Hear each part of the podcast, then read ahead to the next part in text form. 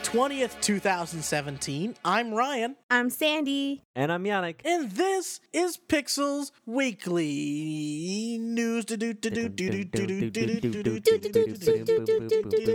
do do. We have all the same idea of what a news generic, what a Yeah. news credit song is. It's that old timey sound. Yeah, do do do do do do do. You know, Yep. the kind of news wire things coming in over the the news wire, which doesn't exist anymore, right? It's just the internet, which is But they still use that a lot. It's true. They use that as base. For our younger view- viewers, for our younger listeners, that sound is dial up. that sound is internet. Technically, it's still happening, just at much faster paces. Are you still able to sing it? The dial up? Oh, I remember. Sometimes it I- was I manage boom, myself. boop, boop, boop, boop, boop, boop. And this has been Impressions with Ryan and Yannick. Uh, th- Yeah, don't mean- don't close the segment like we're not going to be doing it throughout the whole run know. of Yeah, she's podcast. clearly a fan of it, right? Wanting it to end right now. and that's the end. And there we go, boys. And there Sorry. we go. Pixels Wow. Weekly. Hi. Pixels. I know, unbelievable. You're unbelievable, Sandy. I am unbelievable Unbelievable, Sandy. Anyway. and totally adorable. Oh, okay. Just add that one in on yourself. I You will. have a good birthday celebration? Yeah. it was fun. What does that You did. mean? I we went to the museum and we looked at guns because I also realized I was at a museum with all men, and A it was guns- like, a hey, let's look at old guns. Wait a minute. You you you typecast us. You say, "Look, guys, guns, right? Come on." Mm, I didn't. Arya did. Arya was like, "Look, guys, rugs, rugs," because we were in the mid- Middle Eastern wing of the Metropolitan Museum of Art, and there's a lot of rugs because the Persians are known for rugs. So they were like Battlefield 1, Battlefield 1, where's the gun? And then it was like, "All right, enough rugs. Let's go see guns." And everyone got really excited to go see guns and swords and other, you know, weapons of war. You know how people like we say people are are losing interest into history? Just Sandy, create a YouTube channel and do your recap, do your walkthrough of a museum, being like, "Yo, rugs, Yo, yo, check it, guns. guns," Guns. and everybody will be fascinated. You know, You'll Rugs be are that- cool. You like guns? Sure, you do. You play video games. Have you stepped on a rug? Of course you have. Of course, play video games. they And did. They did not, but okay. Man, so oh, we got sorry, go Chinese food. Oh, that sounds like. Oh, yeah. I was gonna say, you know, we had a Valentine's Day episode last week. What did everybody do for their Valentine's Day? Anything that we want to divulge here? Any non-sexual Uh, stuff that we want to divulge here? And then Winky, f- winky. second follow No. up: Is there any sexual stuff that we want to divulge? And we'll leave that to another special episode of the podcast. I'm just kidding. I did a I Ryan's did body that- dysmorphia. No, I'm just kidding. Yeah, I did something that I did something that the people, everybody was like, mm, "This is sexual. Be careful. It's not safe for work." And I was like, "We're doing. We did a tantric Thai massage session thing, which is pretty much, uh, tantric Thai is, if I want to sum it up briefly, it's just um."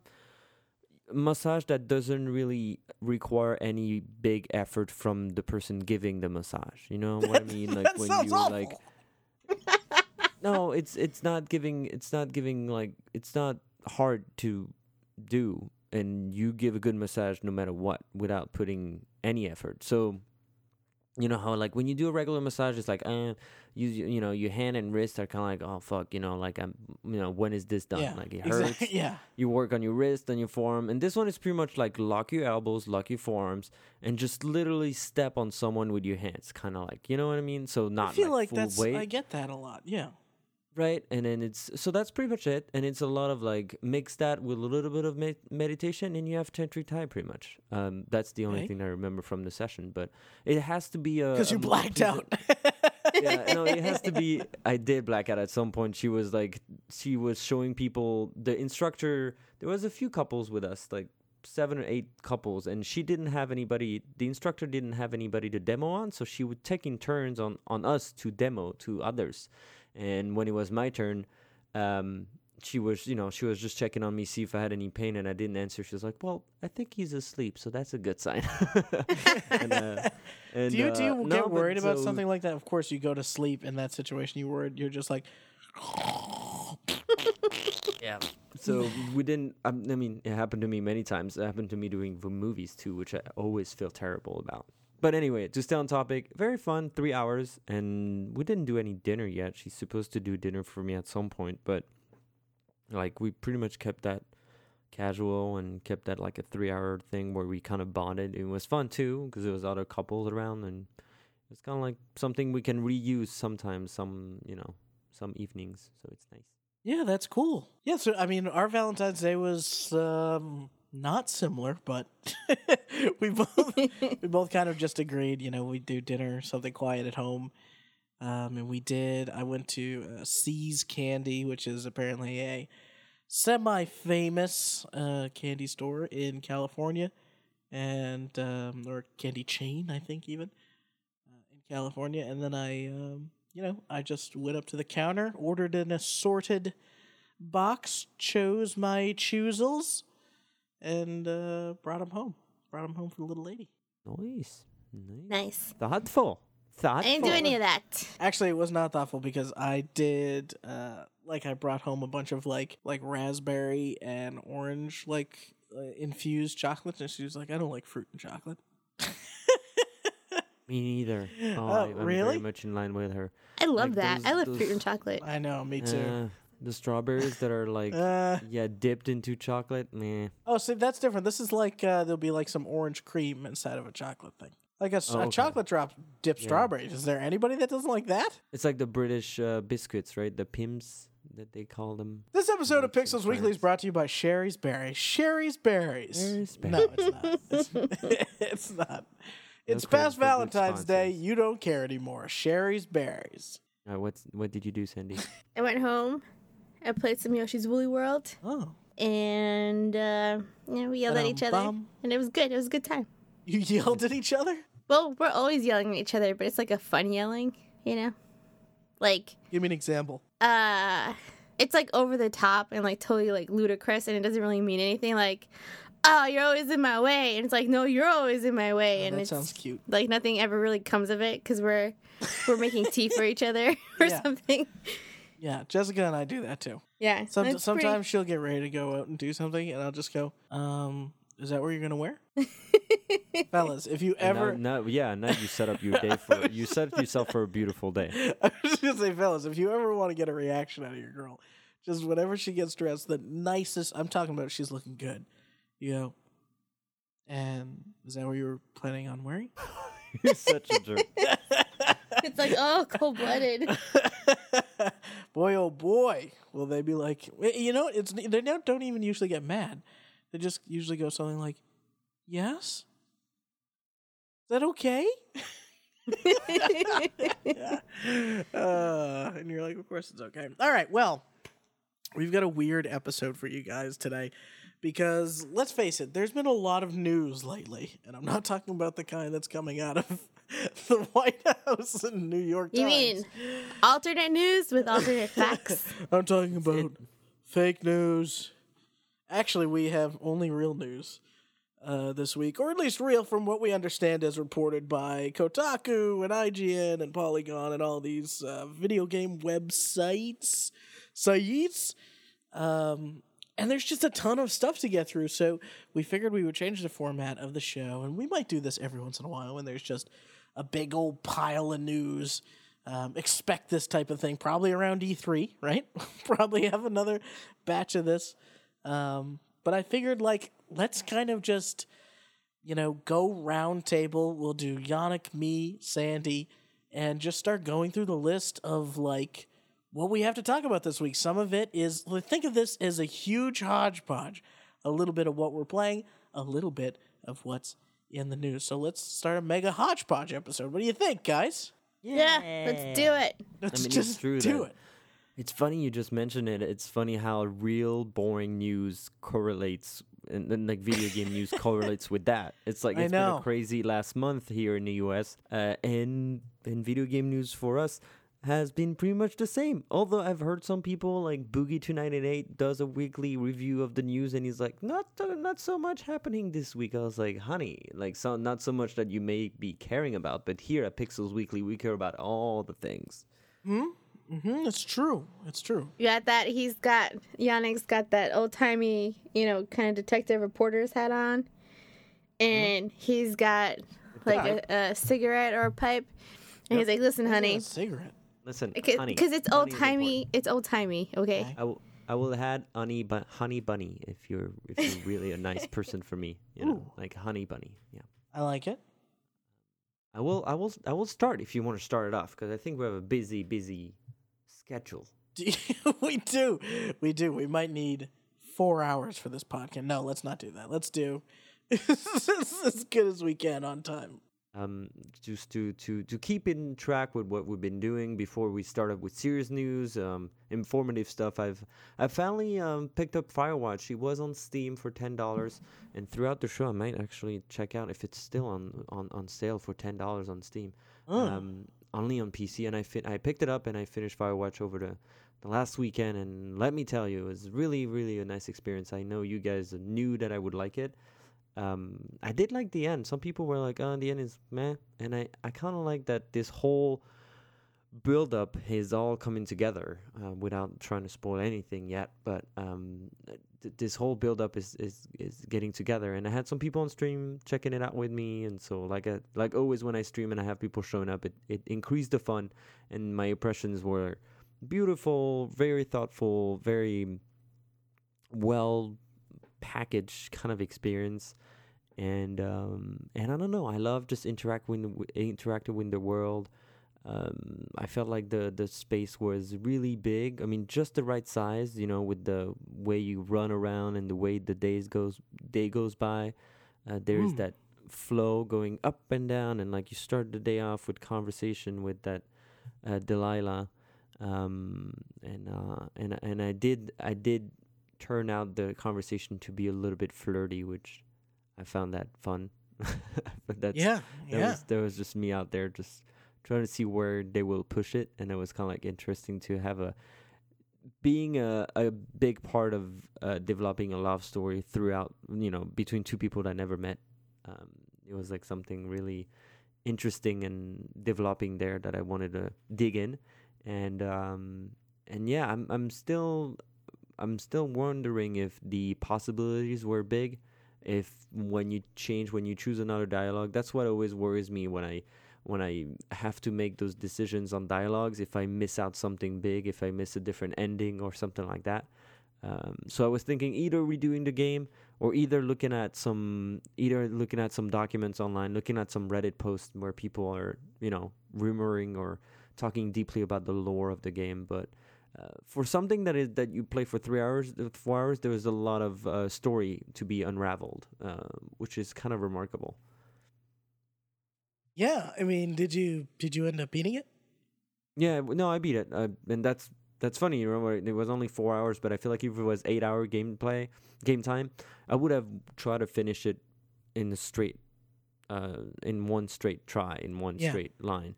Uh, Yeah, it feels good to kind of caught adjust into it it, that way. and yeah, uh, I probably did like the first hour, the first day, stopped at day two, and then when I picked it back up again, I went all the way, um, all the way through. And uh, no, it was really fun, really refreshing. It's one of those games you need sometimes to kind of like, you know, take a step back, see something new for four hours, fast pace, and and enjoy, you know, deep dive into it for for like less than five hours, and and it it it reminds you why you play video games sometimes. Yeah, it's nice to have something that uh, I think Firewatch. Well, ultimately, I don't know if it's as successful as like a Gone Home. It is, I think, very, very good at what it tries to do. Um, I, I think there are aspects of how they wrap up some of the storylines in that game that feel a little bit sloppy uh, towards the end, but um, ultimately, a lot of a lot of good game to be had there. If that makes sense. Yeah. And then, yeah, the the the the the way it kind of like ends the story with the Delilah, um, you know, relationship is kind of like meh, you know, but again, I mean, I feel like it could also kind of like have a potential for a little for a follow up story. Who knows? Yeah. Who knows? Who knows? Anything's possible. The nose knows. The nose knows. Yup. Sandy. E? oh no, wait, it's me. it's alright, I'll go anyways. Yeah, go. Because I'm a. I hijack things. Do it. This is me hijacking it. So, this is actually a fun story. Um, there is a guy playing Overwatch, and he's cheating. He's using an Okay. aimbotting tool. Unfortunately for him, he was cheating against a full stack of professional Overwatch players. Oh And when they noticed that he was cheating, they wrecked him. Oh really? They were still able to beat him. Yeah, because he was the only one on the team cheating. He was the only one using the aimbotting tool because it was he was trying to help everyone else kind of like level up. And they were just not happy and not having it. And they pretty much like destroyed the cheater. So the people that were playing cheat in that game. yeah, I don't know. Um, but the pros that were playing were um, Brandon Seagull Larn, and it was on his stream. And we'll put a fancy link to the video. Uh, his teammates were two members from Team Immortals, uh, Nathan Miso, who's a popular streamer, and apparently the Lucio legend DSP Stanky and they just I don't make up these names, guys. These people, they gotta go by their regular stanky. I just say them. this person wants to be called Stanky. It's DSP Uh-huh. Stanky. Yeah, I heard. Gross. Gross. you you gotta get it right. But it it's just funny. It's like you're cheating, you never know who you're playing with. It could be a twelve year old, it could be a pro player. Well, at some point in Overwatch, you gotta you gotta wonder. I mean, you gotta know a little bit the players, and if you if you play at a certain rank, if you play at a certain level, you're gonna be matched up against people with your level, even without talking about competitive. So Yeah. at some point, you're exposing yourself to okay, I play with. You know, I've been playing a, a hundred hours, a hundred fifty hours. I'm gonna play against other people that are around this number. Um, but that's fun. I want to I want to see that because I've seen some Seagull videos and um, and I thought you were about to give us uh, bad news uh, about those aimbots, and I didn't know that they were real or not. I thought they were just like a meme, like a joke online. Yeah. Um, and I gotta see that in play, actually document myself a bit more. That's interesting. My favorite is this line uh, from Kotaku, and it says At the end, the cheater launched themselves out of a cannon on Oasis, which is one of the maps. Yeah. And Seagull's team converged on them like a plague of vultures. When they finally had their fill, all that was left was bones. And it's just, there's so much like salt in this little like meme video. All the salt. Uh, It's pretty funny. oh. Well, I'm. Lesson here don't Well, cheat. Ryan Ryan cheat. uses aimbot. That's why he's not really like he's hiding Yeah, in the so corner over right the now, weekend, so- some guys started converging on me. I was using an aimbot, and So, I aim at the converging person. Um. All right. Well, my first piece of news, and I think something that is, you know, if you subscribe to many video game podcasts, you probably heard this talked about a bunch already. um, but it is Steam Greenlight, the service that essentially allows anybody to publish a game on Steam. Valve is ending it. They're done with Steam Greenlight, and they're replacing it with something called Steam Direct. So, Greenlight is dead. Long live Steam Direct. Um, so for for people that don't understand what this is, it's a it's going to be a new system that is uh, a, a direct sign up system for developers. So if you want to put your game on Steam, you're going to have to go through this new thing. But there's also going to be a some paperwork to do, and there's also going to be uh, a fee required. And they're discussing what that fee is. They said as low as hundred dollars, as high as five thousand dollars. And eh, I kind of want to use this piece of news. It's a little bit bigger to parlay into discussion we said last year. There's too many games. Um, Yes. and I think I'll, it'd be hard for a lot of people to disagree with me on that one. Uh, Steam, in particular, seems to be filled with crud uh, these days. I personally think this is a really good move. How about you guys? I think it's it's a good idea. It's interesting. I don't know why they couldn't just leave it as green light and then go, "Hey, it's behaving differently." But sure, rebrand away.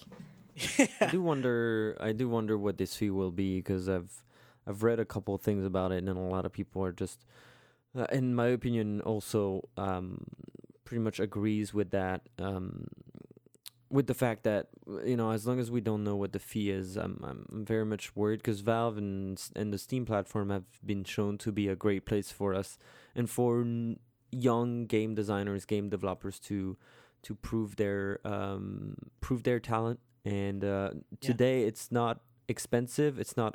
It's hard. It needs dedication and motivation. But the internet is so beautiful that you have the resources online and you have the you have the frameworks online to easily uh, create games. I mean, some people might know, some people might not. But Unity, which is the one of the the the, the gaming development framework that is the, the most famous and the most um, reachable, I would say, um, is uh, the framework that Hearthstone, Hearthstone is based uh, off um, and uh, built on, uh, built upon.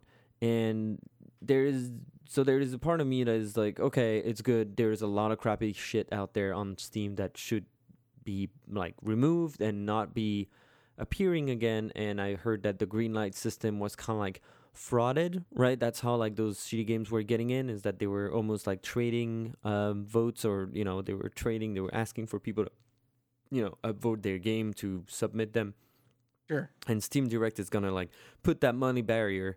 Uh, but I'm thinking about the 13 year old talented boy that you know was making um, some beautiful indie game and now has to somehow find also time to run a Kickstarter campaign or you know ask his parents a, a, a lot more money that that you know than when he planned uh, planned to. And uh, yeah so it, there's both ways here. It's hard to disagree with any you know it's hard to disagree with valve move move here. I just hope it becomes uh reasonable. And um i would have hoped that steam direct becomes like comes with some sort of a uh, a steam donation like that steam direct comes up with some way not that i don't know any of it right now but comes with some way of doing some crowdfunding um where someone that somehow proves himself uh, to be willing to distribute a really good game and a really interesting game, be able to promote that on Steam as well, Sure. and ask for help and crowdfunding and, and stuff like that. Because we live in the world of crowdfunding, so it's hard for me to imagine just Valve being like, give us a thousand dollars, and you know, without that, we can't make your project a reality. Um, which evidently would kind of be a be a, be a shame because I think that's where Steam uh, has been really setting itself apart from the other platforms. You know, um, Yeah, I mean, it's been it's been a path for a lot of people. You know, I feel like Steam in a lot of ways is, you know, in the, has this identity crisis of is it the platform, is it the mainstream platform where everybody gets their PC games?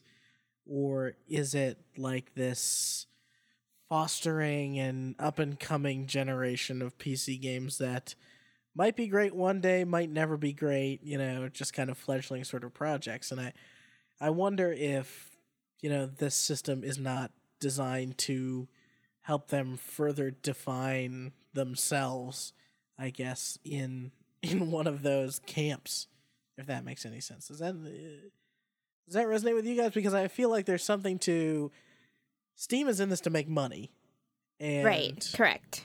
And and I'm sure there's so many games out there and like that don't sell any copies or sell very few copies and they're thinking to themselves we're paying either to host this stuff we are paying it there is some inherent cost associated with listing it and maintaining a ever growing massive store. You know, we saw in our episode last year about too many games, we said 38% or something like that of Steam's entire catalog appeared just in this past year.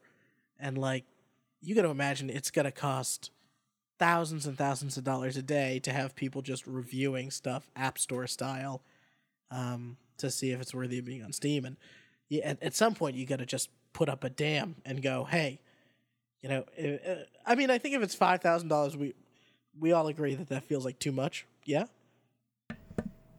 Yeah, I but I guess it, it depends on like it depends on who the developer is, where it's coming from. I think Valve will be smart enough to see the differences between someone who's doing this on the side for funsies versus like a, an already established studio that is working on a brand new IP that they want to kick off the ground. I mean, yeah, and, and no, you you make a good point. I think if they see someone creating a, a bad game, quote unquote, in the past, or a game that hasn't reached success, or a game with a certain amount of like low ratings, I'm sure they're gonna take that in consideration for if that person ends up posting more games, more new games, you know. So I've been thinking about this number in my head for since this news was announced, which is basically I think around last weekend, and I think I've got something here that I want to run by you guys. Go ahead. What if the fee is the equivalent of selling 20 copies of your game? So this Twenty like is a low number. 20 is a low number, right? Yeah.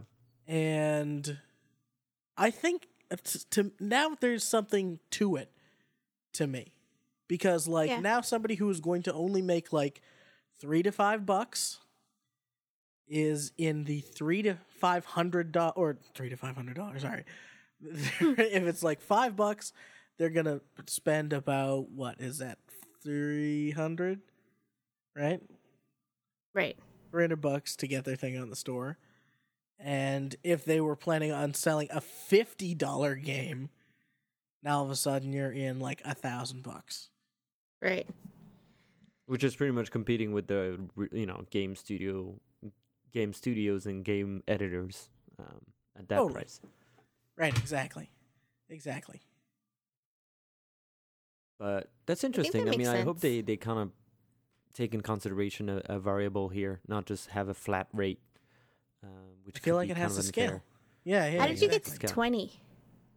Well, here's the thing. Like, okay, so I was thinking there what if if I'm Valve, I want to create a little pinch of pain with this. You know what I mean? And Mhm. and I think if it was 10 copies and you were selling like a $5 game, that you could probably come up with 50 bucks pretty easily. Okay. But like coming up with like a hundred bucks is all of a sudden like, mm, this is uh I really have to kind of mean it, you know? right. Yep. That's well, it, it, the, it comes down to really the fee. The fee. We'll talk about this again, I'm sure, on the show. Yeah. And be like, okay, this is too expensive. Boo, Valve. Or this is Right. great. Wow, Valve. You know. Plus, I just Uh, th- think it doesn't help Valve at all to have Mhm. thousands of titles that sell zero copies a year sitting in their store. Yeah. What's the point? Yeah. Exactly. All right, so that's my first piece of news. Yannick, what else you got? Moving on. Um, the Twitch. I don't know how long that thing came out, but the Twitch year in review website uh, got published. So you could go to twitch.tv slash year slash 2016. And it's funny, in my Chrome history, I've I've noticed that I've browsed to twitch.tv slash year slash 2013. Oh, I just went to it now. It's very good. yeah so in the, in the, so yeah i don't know how i went to the 2013 year review but anyway uh yeah they went with something a little bit more original that some companies like discord they do their year in review on a in a medium post those days that's the fancy way to do it and twitch.tv slash year slash 2016 is a game you drive a, a car you can link your twitch account to this game to this mini game um and uh, you will have uh, data according to your interest, I guess, to what you watched and stuff like that. Or if you're a streamer, you will give you probably potential growth of your channel or stuff like that. I'm not that big of a streamer to really know.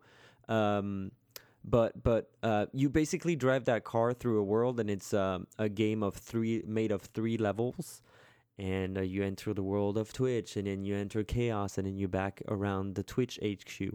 The narrative is really bad. Okay, don't expect any lore, any like, you know, ex- like great great wording. They pretty much set that up, and and almost kind of like to to stay in line with what they sell and what they advertise, which is video games. It's a it's a great effort. Sure. I appreciate it, and it's a great way to digest you know the numbers that they have. But all in all, what we want is numbers, and um, I got. I'm not gonna give you those numbers that don't mean anything. Uh, like 292 billion minutes watched. Like you're gonna hear that, listening to that on the subway, you'd be like, okay, I'm falling asleep again. No, Yeah. um, I have um, I have some some some that were really surprising and that I really liked. Well, first of all, I was part of the. I was a deep part with Destiny Con of the you know the the biggest charity event uh, St Jude Hospital has ever um, gotten money from, and uh, and so one of the most exciting numbers for me is that Twitch managed to raise twenty five million dollar for charity overall Wow. all games all you know all channels everything together 25 million dollar raise for charity which is pretty pretty cool. Um 413 million kappas uh emote used uh which is you know the most popular emote used on on twitter on twitch. Um i guess this this is because because people wanted to check if they had the golden kappa and so they wanted to call call for the golden kappa, but just using the regular kappa. Uh, Finland, what do you think Finland has to do with Twitch? Finland is in the Yeah, year in review of Twitch.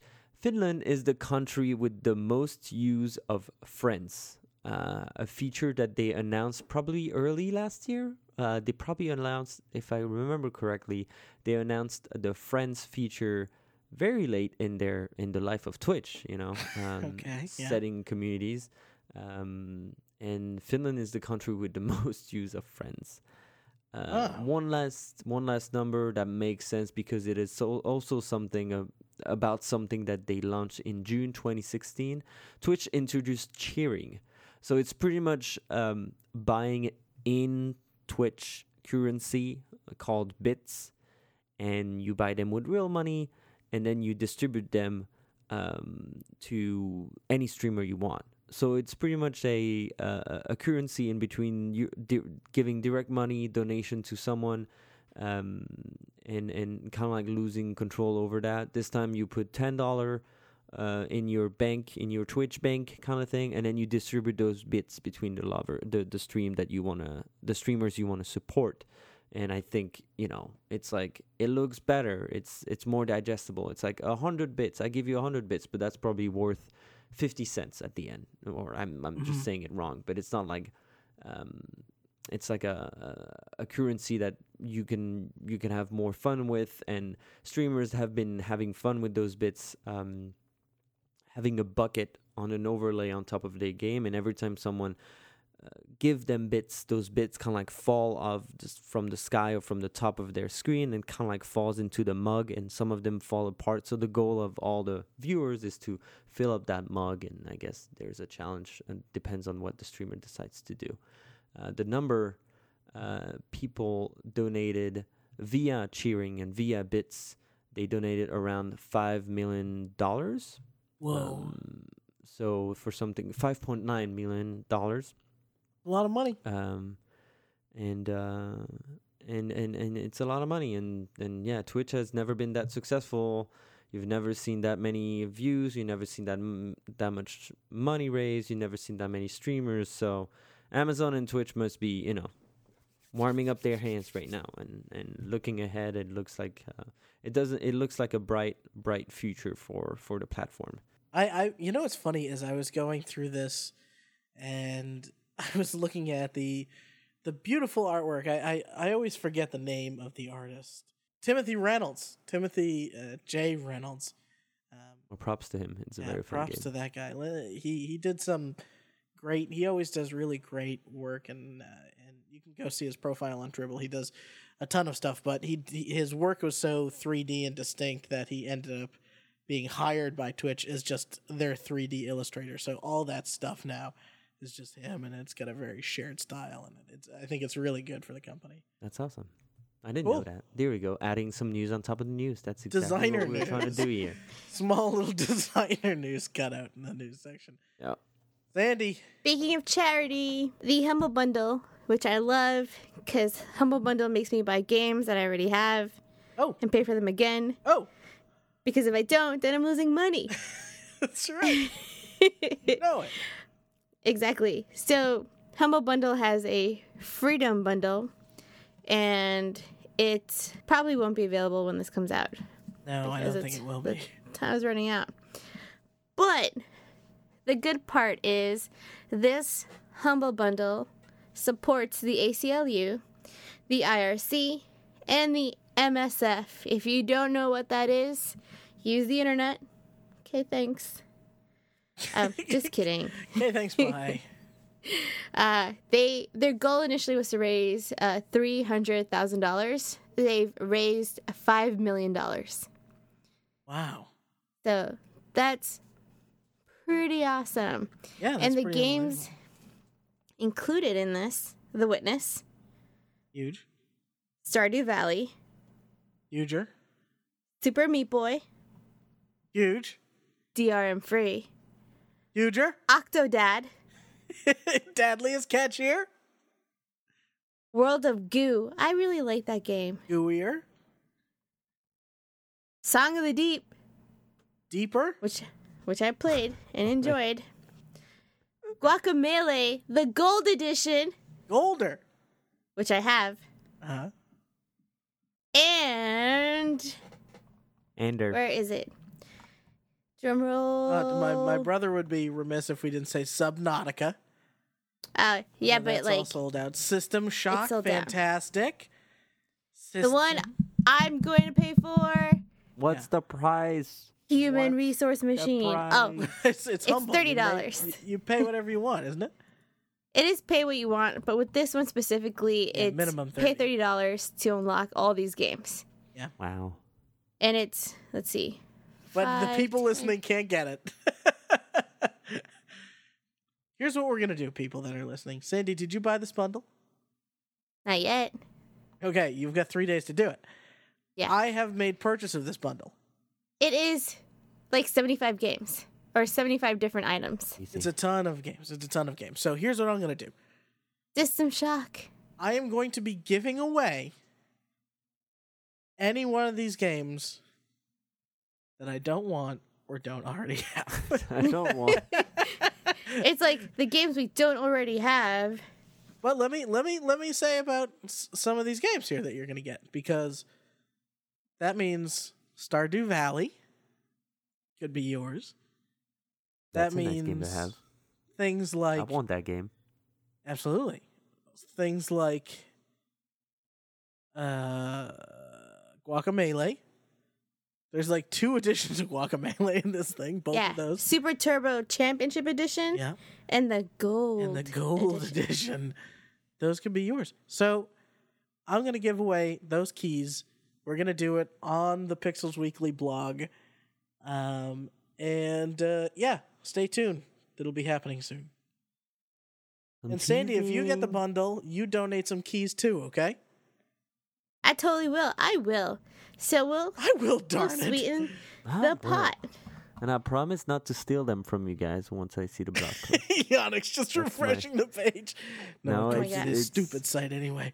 I will bite you. I will bite you. just for one game, I would have bought this bundle just for Witness, but I have it already. But just for the Witness, if I didn't purchase it, purchase it on on PS4 a few months ago, uh, I would have just gotten the bundle just for that game and for the good donation to ACLU. Have you mentioned that, Sandy? Sandy, did you?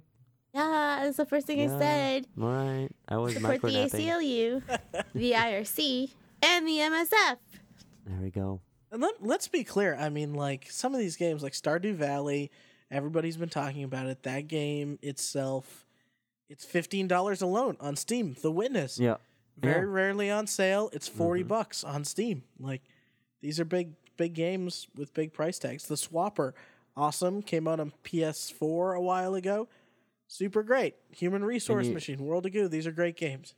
And I think that we can we can assume that we'll we'll keep you guys posted about what the the humble bundle has to offer in the in the future because it's something that I've discovered recently and it's most of the time have really great deals and, and really good stuff. Didn't you want to talk about one Ryan specifically as Oh, well is man. about to end? Yeah, the, I mean, the, I think you'll have about 12 hours after this episode comes out to go grab it, uh, if I'm not mistaken. But time is running out. There's four days and 15 hours as of time of this recording, which means it should run out Monday around the middle of the day Pacific time. Mm-hmm. Um, and it's the Star Wars Humble Bundle 3. It's the third Star Wars bundle, but it's got some key games that haven't been there before that I'm super excited about.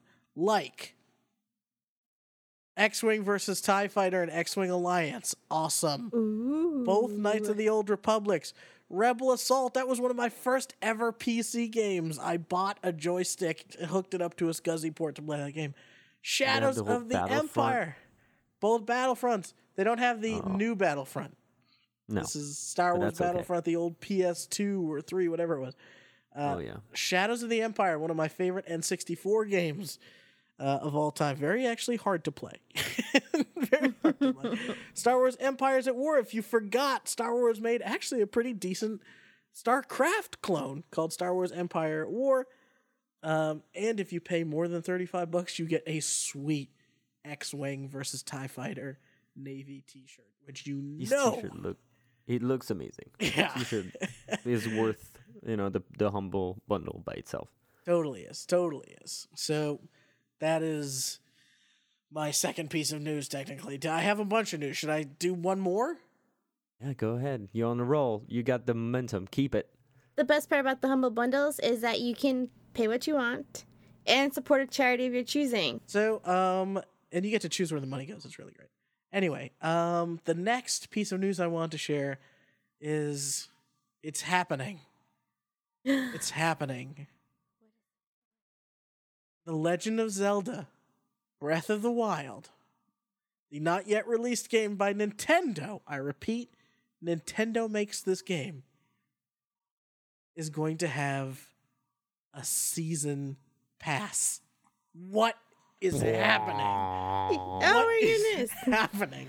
And uh, hold on, before you get excited, Sandy, have you already checked this thing out? Nah, I was waiting for you to tell me all about it. Yeah. Okay, thank We you didn't for wanna playing spoil along it. with the bit, if, if even if you weren't. Um, so it's they're calling it an expansion pass. Um, it is it does uh, it does New this. language. I know expansion pass.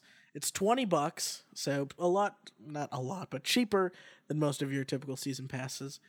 Um, but it contains the following: three new treasure chests. Okay, uh, this this is what you get mhm. immediately upon March third, just for paying for it. They're found in the Great Plateau. the second bullet is contains useful items. Ooh. Very elusive. Like they're really trying not to spoil anything. this is Oh this my is just God. like yeah, this is Nintendo at peak Nintendo. Um, even though this is their first time doing DLC uh, for a game like this, and this is the first time Zelda has ever had a DLC. Monumental. The next bullet point is includes exclusive in-game clothing. All right, and then summer of this year, they're gonna add a new Cave of Trials challenge, um, a new hard mode, which is interesting to have a hard mode added to a game and then you have to pay for it, and then an additional map feature, which what what is that? Yeah. Um, and then finally, the second DLC pack, which comes out closer to the holidays. This is the compelling thing. New original story. Okay. New dungeon, whole new dungeon, and additional challenges. And let's face it. By the way, one of the pieces of exclusive in game clothing is a Nintendo Switch t shirt for Link to wear, which is extremely upsetting if you ask me. Um, because please Not worth. yeah, don't don't don't break the fiction, Zelda. Don't put Link in like a Mountain Dew sweatshirt. Like that's the last thing I need. But This isn't Miitomo. God. This isn't Miitomo. What do you make of this? I mean, maybe Yannick, I don't know if you have more or less to say, but like, what is your perspective, not, having not really played a Zelda before or having not played one in a long time? And Sandy, being a Nintendo fan, what do you think? It's a little weird. It's. Weird. I feel like. I guess the other thing is too with like DLC and expand and the expansion pass. Mention bonus. It's kind of like, here's this game that we finished, but we want to get some more money from you, so we're gonna hold on to this section and then ask for more money and then give it to you. yeah. It does feel like once we get now that we've gotten here, we've reached, we've got to the point of no return, which is um, no major title will will be shipped entirely and completely. We'll always have to wait for a a season pass following up, and that's how they plan. That's how the main uh, business model is now set up into Yeah. uh, this this in-app purchase. I like to call it just like Yeah, in a way, it's like Nintendo waking Store. up to what the business reality of video gaming Yeah. is right now. and uh, I think they have to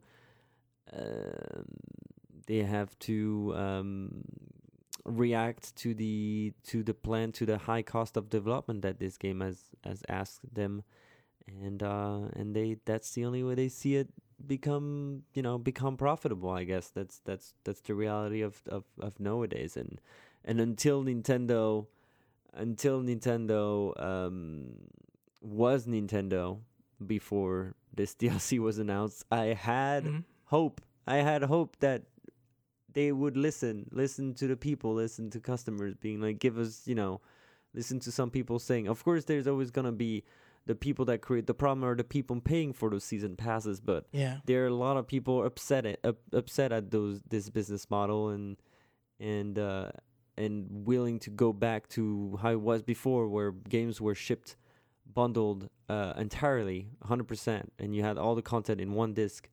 And I guess right now with with the technical capabilities and and all that, you can't really go anywhere else but this way. And and and it got it gets me a little sad. It makes me a little bit bummed out right now. Uh, not that it changes my opinion about Zelda. I, th- I still hope and think it's gonna be a an, an incredible game, and I hope it it it, it skyrockets the the the the Switch uh, into being the next uh, a great great console that Nintendo is desperately needing to survive. Um, but uh, I guess I just have to say that's how it is now, right? We're just gonna have to wake up the next day and just deal with it all like so. for every major title. I mean, take For Honor, a game that I've been uh, that I tested. I didn't purchase it. There's a lot of things that I don't like about it. There's a lot of things that people love about it, and I respect that. But when you see that you pay sixty dollars for a game, and the season pass is forty dollars for cosmetics and stuff like that, it's it's a hundred dollar for basically s- six missions per faction or something like that. And then the most of it is pretty much relying on the sandbox which is you know the the big part of it is the multiplayer which ultimately once you have the sandbox you can pretty much multiply that sandbox and create new customs create new maps and, and Yeah. even evidently new modes. But i don't believe it this th- those kind of season pass to really extend the duration of a of of a game so you know um, I, I mean, I, think it's purchase these season passes, Also, a way to get for Nintendo to keep people interested in the console, considering there's such a there's a significant amount of time between when Zelda Breath of the Wild comes out and their next big title comes out, which we Splatoon two. It's like, hey, don't put the Switch down, keep playing it. We've got an expansion yeah. pass. And you know what? There is a small fraction of the sales of the Nintendo Switch that will increase a little bit every time a season pass feature is coming out. Every time a DLC of Zelda is coming out, it brings it back to the news and brings it back to the internet on Twitter and everything. It brings the hype up a little bit. Now the goal is to really spread the hype. Spread it as much as possible. If your game can be talked about every day of the year, you you're a winner. Uh, it's impossible realistically, but that's what they're aiming at. You know, social media, communication, marketing has to be spread throughout the entire business year to to to make the game uh, um, worth investing in. I guess. You know. Sandy, you, you say that that's their next big release, but honestly, I think that's their next big release for like Nintendo fans or people who already played Splatoon. I think in the general public side, the next big release is Mario, and that's in Christmas. Right. And I don't know if more Zelda is enough to hold tide people over for Christmas. What Switch really needs is people spending money on both Nintendo stuff and third party stuff, which is what every Nintendo console has needed in the past like two iterations of Nintendo consoles. Uh, going back to Wii, where nobody bought anything but Nintendo games, and Wii U, where nobody really bought anything but Nintendo games. Uh, Nintendo can't really afford another console where they people only buy Nintendo games if they want to actually be socially relevant anymore. But uh, for me, the DLC's got to do two things because you can't purchase it separately. That's the big caveat here. You can't be like, oh, I'm just gonna get the five dollar you know story stuff when that comes out. You have to buy the twenty dollar pack, and it, it has to do a few things. Number one, the base game that I'm paying sixty dollars for, eighty dollars. Um, better better be fantastic. It really has to be good. And I'm not saying just really good, but I mean, if the things that they're going to put in DLC Pack 1 is uh, a Cave of Trials challenge, like, it has to be so fun that I, I just like booting it up and like messing around in that world. Okay? That's a huge, Right. huge burden that like very few games manage to hit. Secondly, those useful items that they give me three treasure chests in the Great Plateau. If you're smart, Nintendo, you're gonna make one of them, at least one, a nostalgia item. You know, Mm, if you promise mhm. someone, say, the mirror shield Throwback. from Link to the Past, or if you promise them, you know, uh, the ocarina from Ocarina of Time that maybe doesn't do anything, but you can just play songs on it. Like, okay, that is absolutely a must-have thing. It'd be stupid if they don't surf on that wave, right? right, exactly. If it, this is just like a cool new piece of armor, if this is horse armor all over again, right? No one cares. Next, hard mode can't just be everything's harder. It better be there are new types of enemy behaviors, there are new things that can be done. It has to be changing the game. Uh, and then finally, the story better not be a side quest. It better be a good chunk of story. This is 20 bucks is one third the price of their game. Right. And eh, I mean, Nintendo can do this, right? We have seen them take Link to the Past and make Link Between Worlds.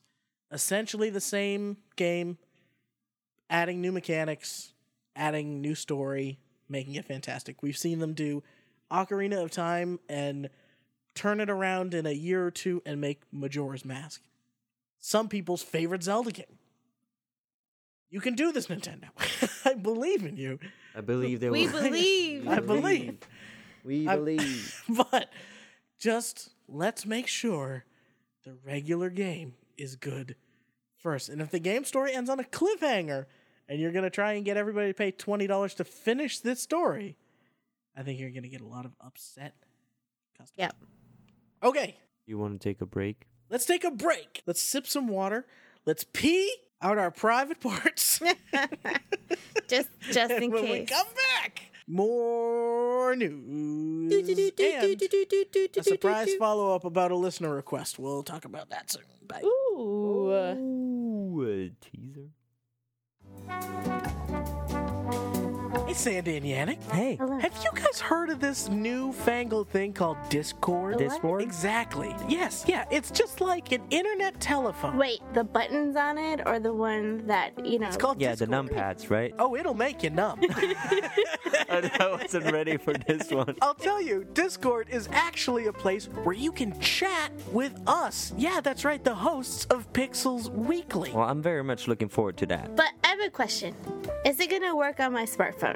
You better believe it, sister. You can do that through the app. Just go to pixelsweekly.com and click on the join link right on the homepage, and you can be chatting with us today. We'll see you there.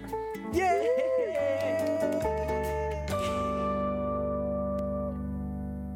Ha! We're back. Better than ever. Can't stop us. Can't slow us down. Can't stop, won't stop. Can't stop, won't stop. Can't stop, won't stop. All right, guys, before we continue with our news, we've got two other big pieces of news. One related to a popular video game expo show that you may have heard of, and the other regarding a popular YouTube celebrity you may have heard of. Uh, before we get into the nitty gritty of that stuff, I wanted to say uh, I've been doing shout outs this week. I got to give another shout out to Just Bug. I started playing XCOM, and this game is like kicking my ass. I don't know if I just like don't know how to play it, but like I played through the tutorial. I like half heard it because the entire time uh, Sandy and my brothers weirdly were watching the Grammys. And they were just chatting over every stupid movie sequence that happened. Um, I wish I was here for that. yeah, and uh, so I played the first mission. I beat it. It was easy. Then I played. I go to play like the first mission after the tutorial, where by the way they introduce you to some sort of crazy base management stuff that looks literally like like one of the craziest things I've ever seen. Um, and I just go to play the first mission. I lose, and then I go play it again. I lose, and I'm playing it on easy, mind you play it again. I lose. And then I'm just in the middle of playing it a third time. And my girlfriend was like, Do you want to just like make out and go to bed? I was like, Yeah, let's, what am I doing? I was like, That's the sounds answer to everything. Right, exactly. That sounds way more fun. And so, uh, yeah, Spug Buddy, I, I'm trying this XCOM thing for you. Maybe I'm gonna have to get on. I'm gonna have to get on stream. I already owe you guys a stream to show you a tour of my city, Skyline City. So maybe this weekend Oh, I'm gonna yeah. do that, and I'm gonna do a done that, little huh? XCOM to stream where like someone tells me what to do because I'm lost. I'm lost. I keep trying to do it within seven. I have seven turns before this thing explodes. It always explodes. I can't kill all the bad guys in time. I don't even know if I'm supposed to kill the bad guys in time. It keeps saying I can remote hack it. I don't see any buttons that let me remote hack it. I don't know what I'm doing. Help. Help. Go on Discord and find us and find Ryan and tell him how to do it. I think Just Bug can also help you out. He hasn't answered yet. Maybe he can give you some. I know. I Some think he's on in the UK, so like his time is Yeah. never our time, which is too bad, really. Too bad. Too, One too bad. All right. Which one of these do you guys want to talk about first? Do you want to talk about E3 first, or do you want to talk about PewDiePie first? Let's Oh, I talk about think we gotta E3. leave PewDiePie for the yeah for the last Yeah. one, huh? Uh, I guess so. guess so. PewDiePie. All right. Let's talk about E3. What Let's do talk the E E- stand E3. for? Elect- I mean, I know. Wait a minute. But Are for you everybody asking- else. I was gonna say there's three E's. That's why it's called E3. What does the E stand for? Oh, I mean, I guess electronics. Um, it's Electronics Entertainment Expo, Yeah, ding ding ding ding. which is not really a good name for what it is now, which is a video game show. It should be called, for example, the VGEs, the Video Game Expo.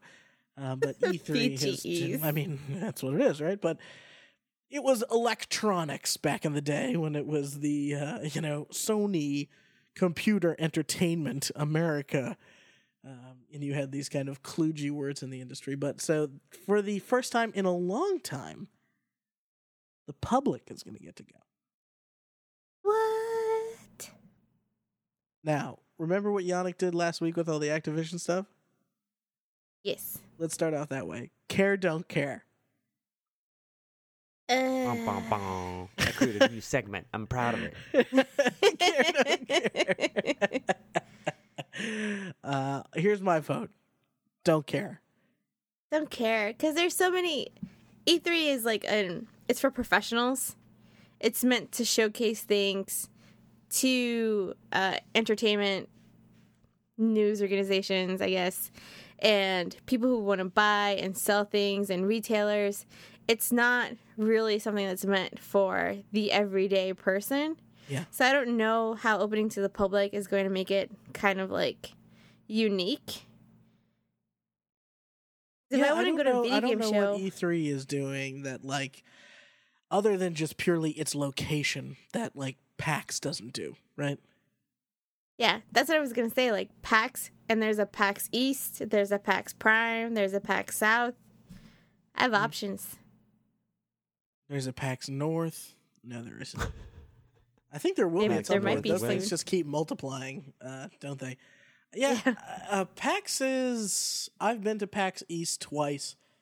I love PAX East. Uh, it's great. It's in my hometown, and there's an excuse to go home if I'm not home already. And um, these days, it's a lot harder to get to.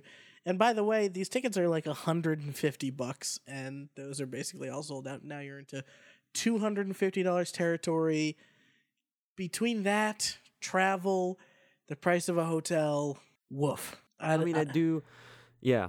So I do care, and it's like you guys don't care because you don't want to go, but I do care because I care much about this event. I think it's a it's a great event to have, and I remember um, in 2007 it, it scaled down to 10,000 people, moved from LA to Santa Monica, yeah. and they scaled it down for whatever reason that I haven't found the history of. But and even 2008 was 5,000 attendance with only like 39 exhibitors.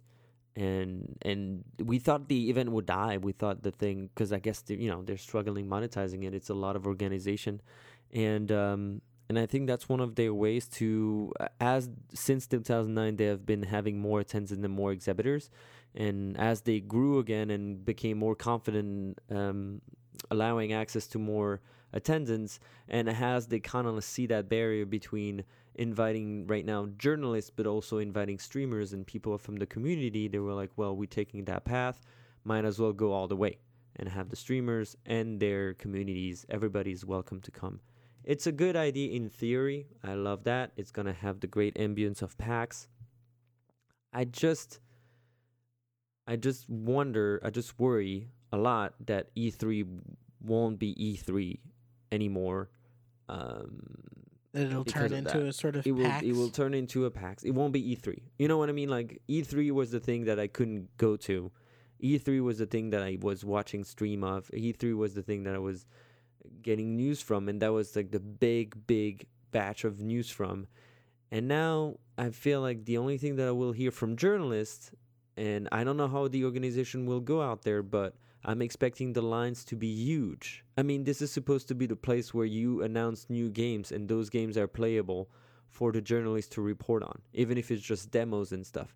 And now you're just gonna have journalists and regular, I want to say regular people, but like gamers, um, uh, like m- mingling together and, and making it like a, making it an annoying, annoying uh, place. The first thing that I tweeted about was that this, pla- you know, this thing was amazing. And the second tweet after I posted mine, the second tweet that I saw was that, yeah, and I think it was Jason Schreier from Kotaku. They were like, E3, it's great, but don't expect, um, you know, expect a day where you're going to spend at least 10 hours in line uh, while you wait to play a game. And this is, you know, this that, is for the record, that is before to, you allow 15,000 people in. Yeah. And, uh, and so that happens like you know, right now for a journalist. 15,000 now uh, in t- 2015 they had 52,000 uh, uh, attendance um, people attending and, and so that it's quite a quite a growth uh, all of a sudden um, compared to the previous years and uh, I wonder how they're gonna handle that and I, I just hope it won't make it a, an annoying experience because if it's an annoying p- experience for the journalist you will feel it in the review. You will feel it in the news. It, you will feel it as bad publicities, even for those new um, you know, franchise that might come out, those new games that might be announced. Uh, Well, let's talk about that moment for a second because I think it's important to sort of frame this for people. You're not when you buy a ticket to this, you're not buying a ticket to these press conferences. Press conferences Correct. are Right. invite Right. only events. Uh, they have all they can do to fit all the press in the room. This is not some sort of like all the things that make news and all the big like games that are debuted are going to be debuted on those stages.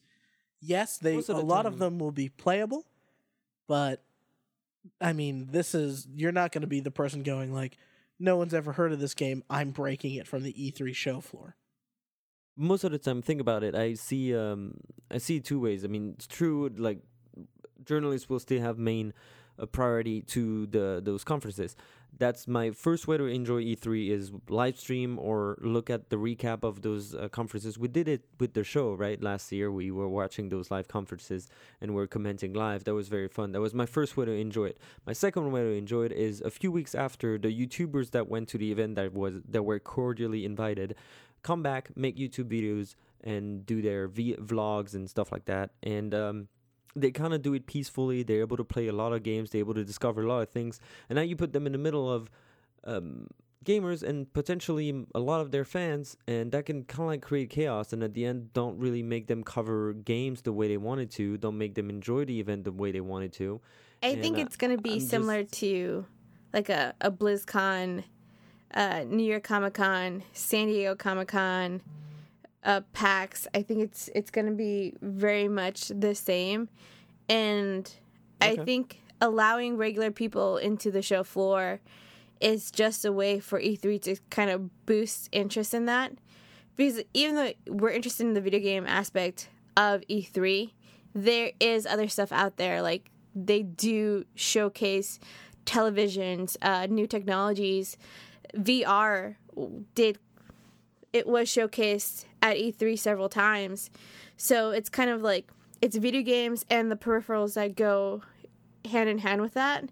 And if you're really interested in the business from how to make a game, how to get someone to buy all the things to play a game and how can we get them to really enjoy that experience, you you'll kind of get that in every single step of the way. I don't it's going to be interesting because I think normal people will want to go in and they'll want to get that experience from the pre- that the press gets, but they're not going to get that.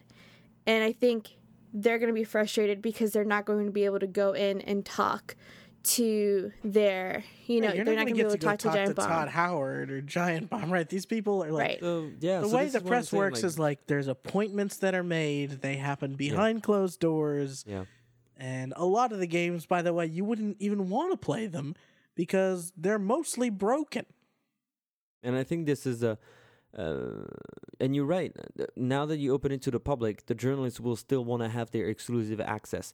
So there's going to be way more organization made to separate uh, gamers and and fans um, from the media and from the game developers. So uh, ultimately, I'm just saying, I'm just I just hope they do it right because if they do it wrong, the E3 brand as we know it might get affected on the long term. I'm not saying it's going to be a failure this year. I'm sure the numbers will be incredible.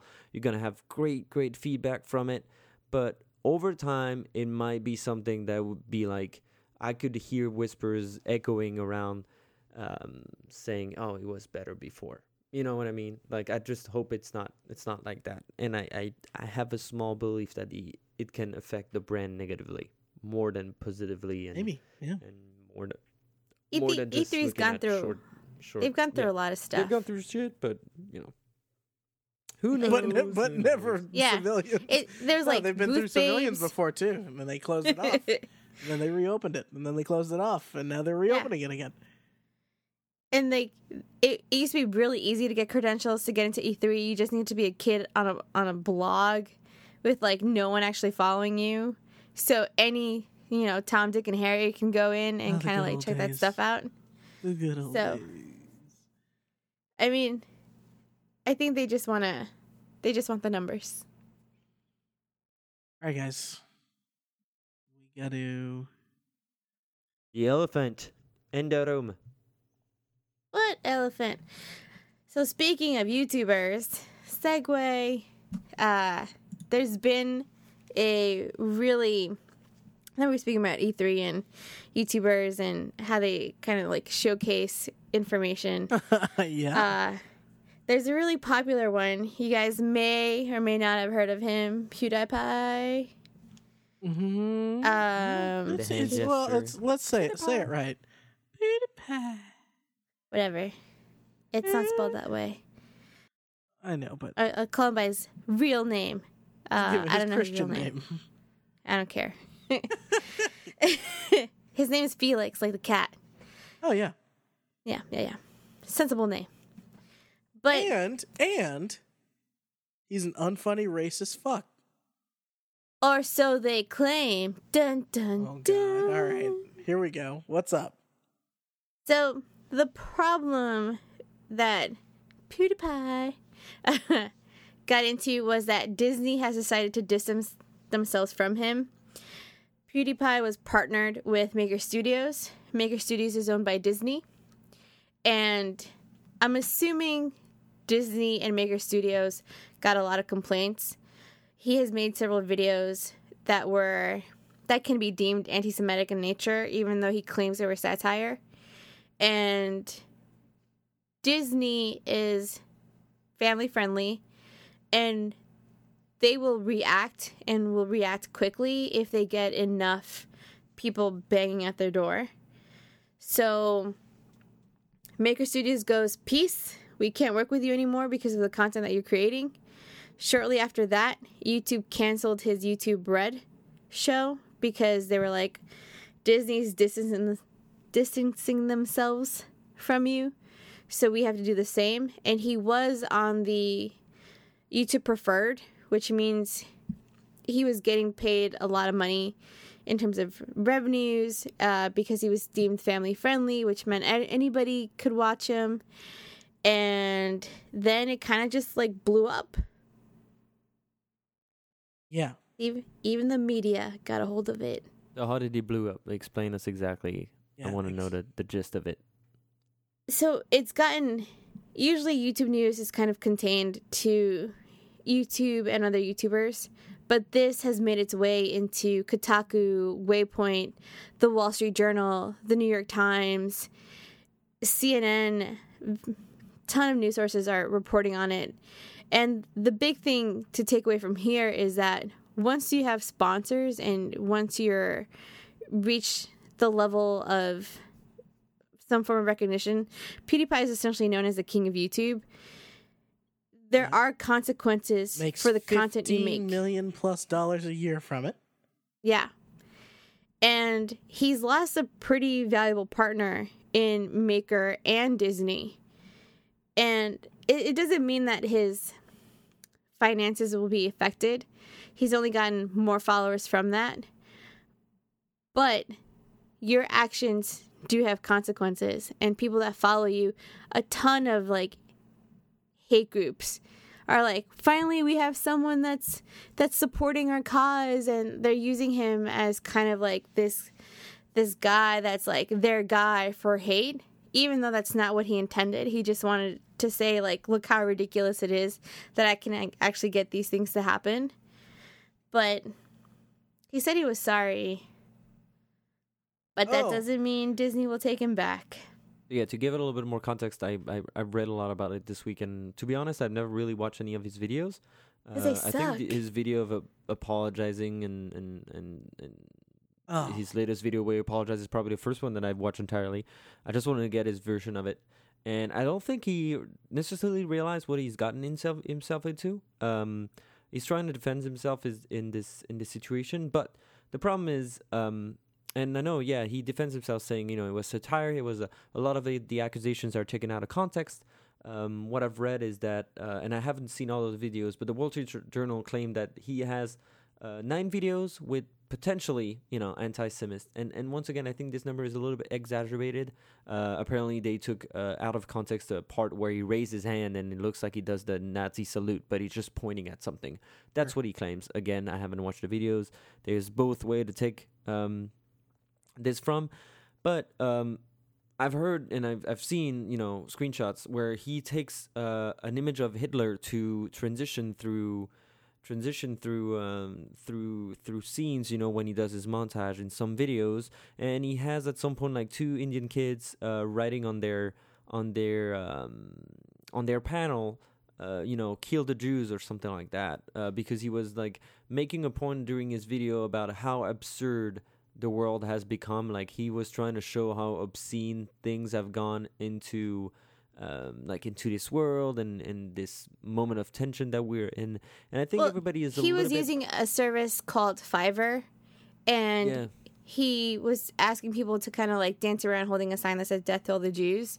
Yep. Regardless of like you want to say how ridiculous the world has gotten, you don't you don't do that. That's not No, like exactly. why And, you would know- that even pop into your head?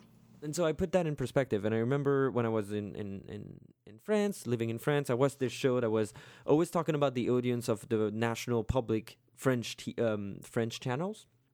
And most of them, you know, prime time was making around 3 million, 4 million concurrent views. This is pretty much his average. He's every video that he posts gets 2 million, 3 million views. At some point, you have to be accountable for something when you are being watched by 2 million 3 million uh, different people um, when you do that montage when you watch yourself doing that you're like even even if it's satire even if it's bold you know bold and even if you want to be who you want to be you don't want to be censored and everything I mean, man, come on. You just got to be a little bit smart, okay? Like, this is a tough time, and you're family friendly. There's kids out there. Those kids are not born in those times. Um, we're not born in those times, and I've seen, uh, and I've had German friends from, you know when I was living in France. I've, I've I met German friends, and they're laughing about this, you know. But when you are, and sometimes people will say that humor is a good way to kind of like move on and uh, and release the pressure off of it. And uh, satire is probably the best way to, you know, to not forget, but also know that you need to move on. But um, at some point, if you're so on the edge and you so you know borderline, just to make those views and everything, you just you just got to stop. You it's just not a smart decision. There's so much other useless things you can do and there's so much other things you can do to make views i don't think you particular particularly need to go down this road um, but i think he's a very smart man to be honest when i even when i watch his apology um, um, video he knows what makes views and he knows that thing was he knew that thing was going to make some some you know he's a person i read the new york times article and it, they they do make a great point is that those people are right now used to be the attention grabber. Uh, you know, they're not con- content creators; they're attention grabber. So when they create that content, they find many ways. They know they it's kind of like part of them. It becomes part of them to create content and do and say things that will grab attention. They almost know that if they cry and not to say that he wasn't honest, but when he cries in his apology video, the one that you can find easily, um, when he justifies himself about this whole drama, this whole scandal, when he cries at the end and says, "I love you guys," you know, you know it's gonna, you know it's gonna buzz, you know it's gonna make you react, you know it's gonna make your phone ring, just like right now. Um, Yes. but anyway, I don't want to rant too much. Ryan, you have to say what you think. Um, I just think that the problem with the internet is that the internet won't forget. The face of PewDiePie, no matter what he said right now, that reputation is gonna stick to him for a little bit. Just because those I hate groups out there are are are keep on are gonna keep on keeping on with that thing. You know what I mean? They're not done. People are not done with this. It's Well, the, the problem is that they're using PewDiePie as like an argument for free speech. Yeah. And when you use services like YouTube and you're partnered with Maker Studios, you're under contract. Your free speech is invalid. You can say whatever you want, but it's you're not protected 100% of the time. You had a contract, you had an obligation, you didn't meet it. And when you say stuff, there will be consequences. Whether he realizes that or not doesn't matter, but it's affecting other people who do watch him. And they're like, well, PewDiePie is more popular than ever, so I can say whatever the hell I want. And I'm not going to have any consequences. And someone that watches him will get in trouble for that. Ah, Words. words. I've been thinking about this. I feel like Ryan is the judge right now. It's like, um, so PewDiePie, would you want to come forward and stand up, please? Yeah, I I've been thinking about this since this story kind of broke, if you will. Um, here's what I'll say. Number one, I'm going to preface this all with I don't watch a lot of PewDiePie videos. I've been aware of him kind of since the beginning and I'm not a fan. And specifically, I'm not a fan due to what I feel is somebody who is not funny. I think he's.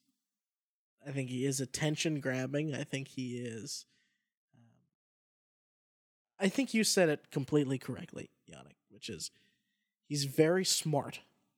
He knows exactly what he's doing. That's the only way you can get to 54 million people subscribe to your YouTube page. And I think in the climb from 0 to 54 million people, somewhere along the way, he has become an a, a, a cynical and unabashed narcissist who believes that something is right simply or funny simply because he did it and not for any other reason. Agreed. Um, you can like there's lots of things that make fun of there's lots of people over you know in history that have made fun of Jews or the Holocaust or any of that stuff. A lot of times this is happening in R-rated movies or stand-up comedy, which is all geared towards adults.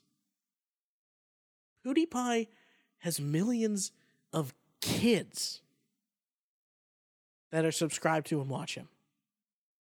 And when he sits there and tries to say that his humor and his context is understood by his audience, I think it's consumed and enjoyed by his audience. But the actual meaning of it is not necessarily understood. Because it can't be understood by a kid who does not, maybe doesn't know what Hitler is. Right. And just thinks, oh, Jews, something is funny about Jews. I think I can say Jews, and people think that's funny. Him defending himself, you know, I'm I'm glad I went last. Sandy, you said this best because when you're in a contract with somebody, free speech is out the door. You say Yeah. what they paid you to say, you know? hmm And make no mistake about it. Just like when a corporation makes something for you, they're interested in getting money. And if they're interested in making you happy, they're only interested in making you happy because that means you give them money. PewDiePie is interested in views. Right? And he's interested in subscribers. That is his currency. Because he's an unsubscribe away or a lack of a view away from not commanding the power that he has or just being a selfish bigot that you know has a multi-million dollar home and can make videos where he tapes cell phones to drones um for shits and giggles.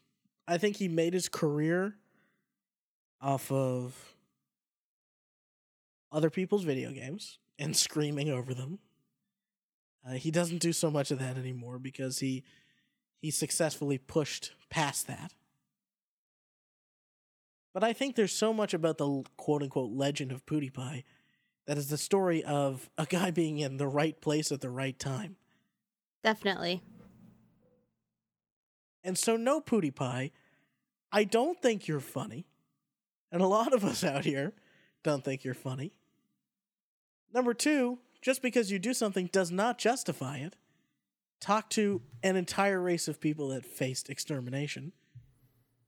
And number three, you don't have any right to make bold faced claims about what your audience of children do or do not understand because all you get is a comment section under your videos. Now, I'm sure after a while, if you're at his status, it all becomes noise. You know, death threats are on the exact same plane as fan mail because you probably get equal quantities of both. But Right.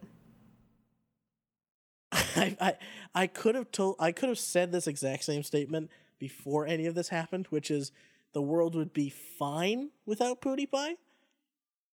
But he has managed to go out of his way to upgrade that into I think the world would be better without PewDiePie. Mhm. And Hmm. to uh, and to cover the aspect of what you know is what's the stand on YouTube here. Um, I think that YouTube and Google and Disney in general, I think are, are just doing the right move. Uh, they're detaching any type of support they we're having with them, any type of partnership. That being said, um, there's no contract between a, a YouTube content creator, a YouTuber, pretty much a YouTube account, and the YouTube platform itself. They do have some policies, uh, but there's That's some a contract. You agree to the terms of service. You've agreed to the contract. right. right? But you know, But, I mean, I've they, seen- I think what he's I've saying seen is there's no explicit policy saying they have to like take him down or anything. Yeah. Oh, yeah, yeah, no. You know, he's like so. I think they they're just doing the right move. Some people might say, you know, this is YouTube responsibility to take action and blah blah blah. Um, they, you know, if they were to take down um the the the the, the video, I could come up with a hundred other examples where people are really getting borderline with that stuff, and that and ultimately becomes freedom of speech, of speech, uh, and and and this freedom of speech has has given us great things through YouTube and through the internet. Uh, but, But that's- unfortunately, we've got to be thing, smart like- consumers of, of, of this platform of, of YouTube. Yeah, it's not i hate that argument because it's it's not like the freedom of speech that you're entitled to in the united states does not cover a service like youtube or twitter or something like that it Yeah, doesn't cover that that, people don't understand. Like Twitter actually does not have a responsibility to curb abuse. Neither does YouTube. Like they they could if they wanted to, but that costs money and doesn't make a lot of money. At least in the you know wide purview. Like YouTube is not going to say let's remove the person who is essentially synonymous with our service from our service. You know, uh, it's not in their interest to do so. Um, But if you know, but I'm saying like if you see, if if we go down that route and we say there is no freedom of speech, then why isn't YouTube? Um, I'm just saying that the YouTube behavior with that case has been is consistent with the, what they've been doing uh, over the years. Uh, they could take down um they could take down videos that keep on being hateful at them and you know PewDiePie is one of them but there's many YouTube people that make money out of criticizing the platform they make money on Well, you got to understand though, YouTube takes down videos all the time, right at- on behalf of corporations. And or, for uh, whatever reason like Yeah. they'll, they'll take down videos of um, war crimes being committed in syria even though it's it's technically considered news. Youtube takes it down because they consider it too graphic and violent but they can leave up someone you know saying something totally terrible because it, that's youtube's choice for what they want to do. It's not really like it's not even by any means whatsoever. Like YouTube does whatever the hell YouTube wants. And that's true, right? And like the reason why you YouTube is hoping to have their cake and eat it too, which is say, we don't support this. Okay, now they feel like they check the box of good guy YouTube doesn't associate with PewDiePie, but we're not going to take down any of those videos because they make. You got to remember, for every ad dollar PewDiePie gets, guess who gets some money? YouTube. Yep. So, anyway, know your content. We have such a little audience that it doesn't really matter, but I say unsubscribe from PewDiePie. Uh, subscribe to Pixels Weekly transfer your subscriptions. Um, I don't know. It just really bummed me out because I, I think the thing that was like missing in so much of this to me was like, you know, I have, uh, you know, little cousins who are both sub teenage age. And, Yeah. And I have a little brother. He's 12. yeah, and uh, stack on top of it, my cousins have autism. And they watch YouTubers like most kids that age do. And to think that Love it. there's an yeah, and to think that there's a YouTuber who is saying this is okay, you know, this is what my audience wants.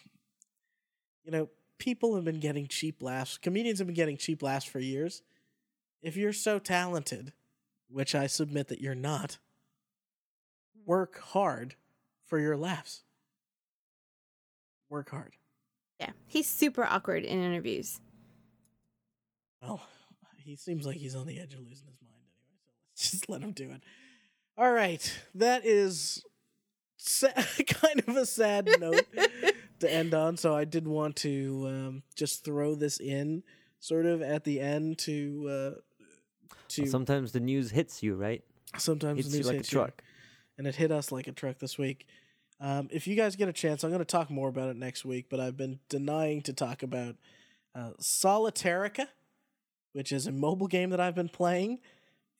Uh, Fire Emblem Heroes, which we have Yeah. some pretty negative impressions on from from me on the website, but I've been playing it more and past that initial onboarding stage, there is some light at the end of that deep dark tunnel. Um, so we're going to be talking a little bit about mobile games, which I never thought I'd say. And um, guys, next week. What's next, week? Next week. Shall we tease it? Yannick, what's Next next week?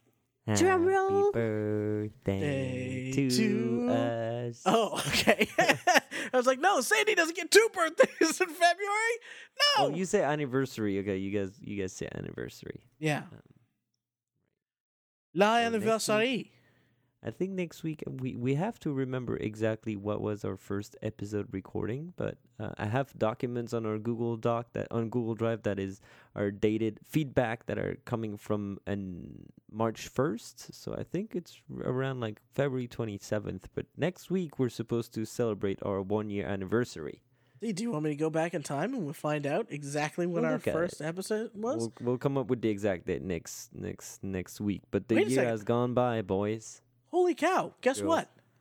Mm, It's February 28th. there we go. Will we be one day short of our actual anniversary? No! Well, no! we're still Dun, making dun, it. Is it bad dun. luck or is it? We're still gonna make it Yeah. because it's also worry, our fiftieth. It's gonna be our fiftieth episode, which is And we're not going to do a clip show, which is no new content, just us going, hey, remember back when we yuckity doogity doo? Doopity boop. Diggity diggity do. Yeah, I can't, I can't, well, honestly, guys, I can't believe we did it. We've done this. made it. It's been a literally this this episode right now is our 52nd episode because when you count our E3 stuff and if the fact that we did double E3 episodes, we actually already hit 52 episodes, which is technically a year. But we're going to be our official one year uh, at the end of February, as it should be for all involved. I'm I'm pretty excited. And you can get every episode for free For at free? pixelsweekly.com. Oh my Unless you're God. Curtis, then you pay us. then you pay us scratch. Just like going over to Instagram and checking out, by the way, the cool personal content like shout outs and stuff that I'm doing because I don't know how to use Twitter over at Pixels Cast on Twitter. So Pixels Weekly on Instagram, Pixels Cast on Twitter because we're in a war, we're in a feud with the lady who owns actual Pixels Weekly. We're not, but we want to be. Exactly. You kind of want to drum up the hype, get it going. Um, so, guys, it's a tough, tough week in America for news and Russia and presidents, and it's a tough week for PewDiePie and season passes for Zelda. But look, we're gonna be okay. We're gonna be okay. Next week is a celebration week. Let's make it happen. Let's make it happen. And until next week, Adios. Au revoir. and we'll see you next week.